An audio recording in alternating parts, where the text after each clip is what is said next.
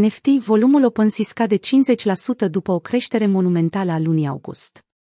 În urma unei creșteri colosale a volumului până la 4 miliarde de dolari pe parcursul lunii august, piața de NFT-uri de pe OpenSea revine cu picioarele pe pământ.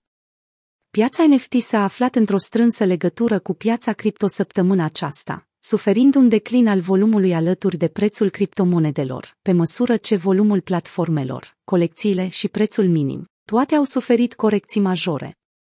Datele colectate de Dapradar arată că pe parcursul ultimelor șapte zile, volumul de vânzare ale NFT-urilor de pe OpenSea a scăzut cu peste 50% până la 800 de milioane de dolari, dintr-un pool de 156 de mii de utilizatori, cu 10% mai puțin decât numărul de utilizatori înregistrați în săptămâna precedentă.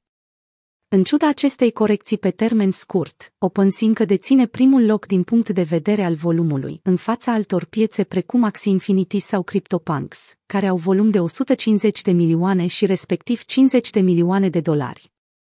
Totuși, ca să nu prezentăm doar perspectiva beriș a lucrurilor, înregistrată pe termen scurt, vom utiliza datele furnizate de agregatoare pentru a adăuga faptul că în ultimele 30 de zile, OpenSea a stabilit recorduri impresionante din punct de vedere al volumului, bucurându-se de o creștere de 330% față de luna precedentă. Dar există și vești negative. Săptămâna aceasta, un bug care a afectat transferul contractelor RC721 către NS aș șters în mod accidental un număr mic de jetoane non-fungibile, în valoare de 100.000 de dolari. Se subînțelege faptul că utilizatorii afectați au fost recompensați, iar problema remediată în cele din urmă.